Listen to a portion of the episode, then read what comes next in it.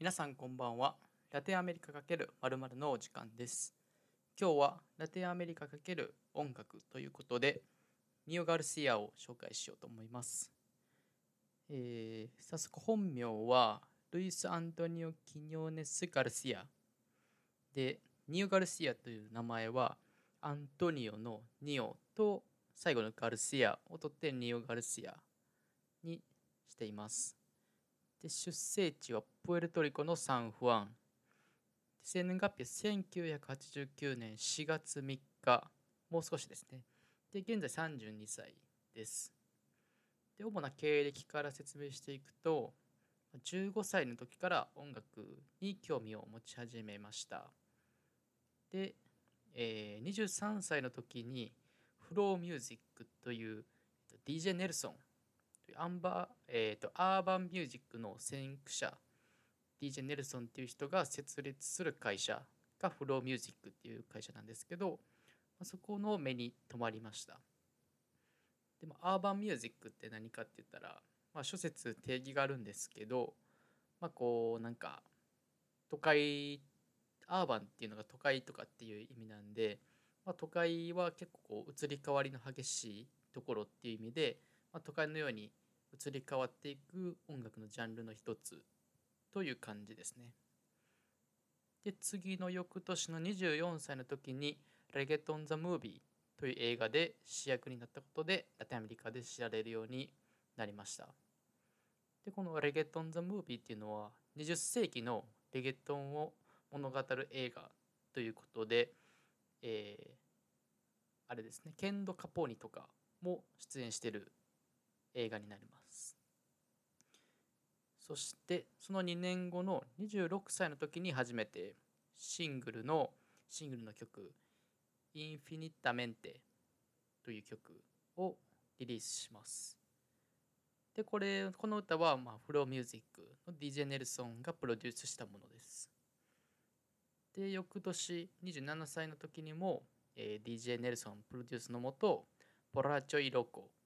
をリリースします。でこのインフィニタメンテとボラチョイロコ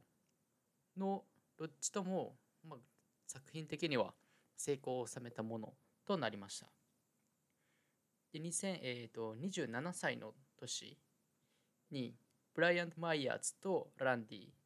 で手掛けられたリミックスバージョンのボラチョイロコもこちらも成功見事に成功を収めています。で、えーあと2017年ですね。2017年は、まあ、皆さんご存知の「テポテ」という曲をダレルとキャスパー・マヒコとともにあのフローラミュージックあフローラムービーのプロデュースのもと、えーリリースしました。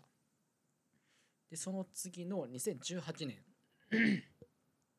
2018年には、えーそのリミックスバージョンのダレル、キャスパー・マヒコ、バード・バーニー、ニッキー・ジャム、オスナとのリミックスも、えー収録、リリースします。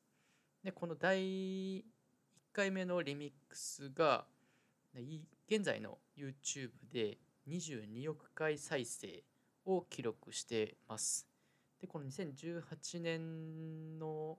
YouTube の再生ランキングでこう上位に入る、えーミュージックビデオとなりました。で、その次の2019年にはリミックスのパート2、セカンドのリミックスもリリースされます。でメンバーはジェニファー・ロペスとかウィスティン・ヤンデールとかコンスクジェラとかが、えー入ってきてます。でこのような、えー経歴を持つニオ・ガルシアなんですけど、まあ、今日、えー最近ですねテボテとかがリリースされて、まあ、ミラメとかあの辺でちょっと髪型が変わってなんかこうちょっとイケメンな感じに単発になって前まではなんかあの髪くくっててちょっとまた今と違う雰囲気なんですけど個人的には今の方がかっこいいなと思います。で僕のおすすめする曲は、えー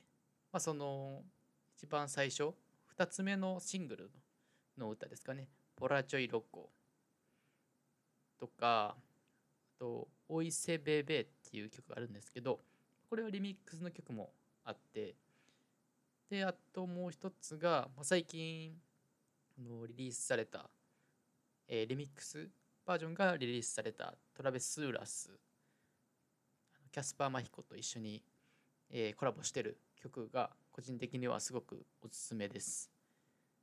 でこのトラベス・ーラスもそうやし、えー、トラベス・ーラスリミックスの方ももちろん好きですね。えー、メンバーは、えー、ニオ・ガルシア、キャスパー・マヒコ、オスーナ・ウィッセン・ヤンデル、あとマイク・タワーズという豪華なメンバーになっておりますので、まだ聞いてない人はぜひ聞いてみてください。まあ、このような感じで、えーと、ニオ・ガルシアは、えー、有名になっていきました。えー、明日はですね、えー、ニオ・ガルシアと一緒にこうコラボとかもしてるキャスパー・マヒコあの L の元、えー、パートナーについて、えー、話していこうと思います。ニオ・ガルシアについてはまあこの辺で、えー、お話を終わらせてもらおうと思います。それでは次の、えー、また明日キャスパー・マヒコのお話をお楽しみに。それではまた。